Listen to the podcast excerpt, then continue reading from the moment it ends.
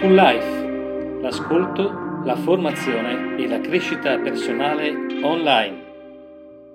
N come nobilitare.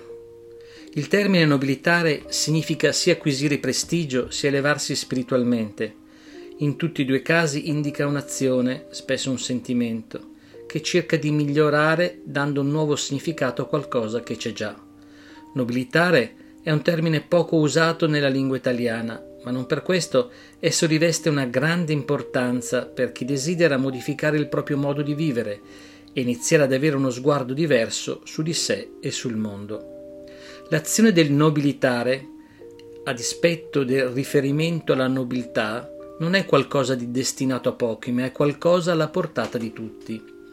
Il nobilitare possiamo paragonarlo all'azione di mettere dell'oro in una fusione di metalli.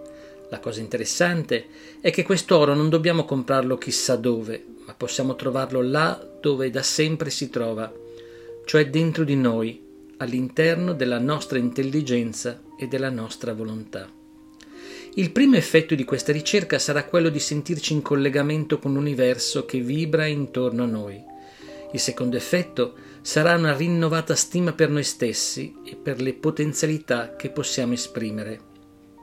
Se analizziamo la nostra vita, potremo trovare una miriade di situazioni che stanno in piedi quasi da sole, che vivono per una forza di inerzia che giorno dopo giorno le manda avanti, sempre uguali nella loro monotona ripetitività. Ebbene, allora si tratta di destarci dal sonno in cui ci troviamo e di decidere con un atto di volontà preciso e ben mirato di prendere un aspetto anche secondario della nostra esistenza e di decidere di migliorarlo dandogli nuova linfa e nuovo valore.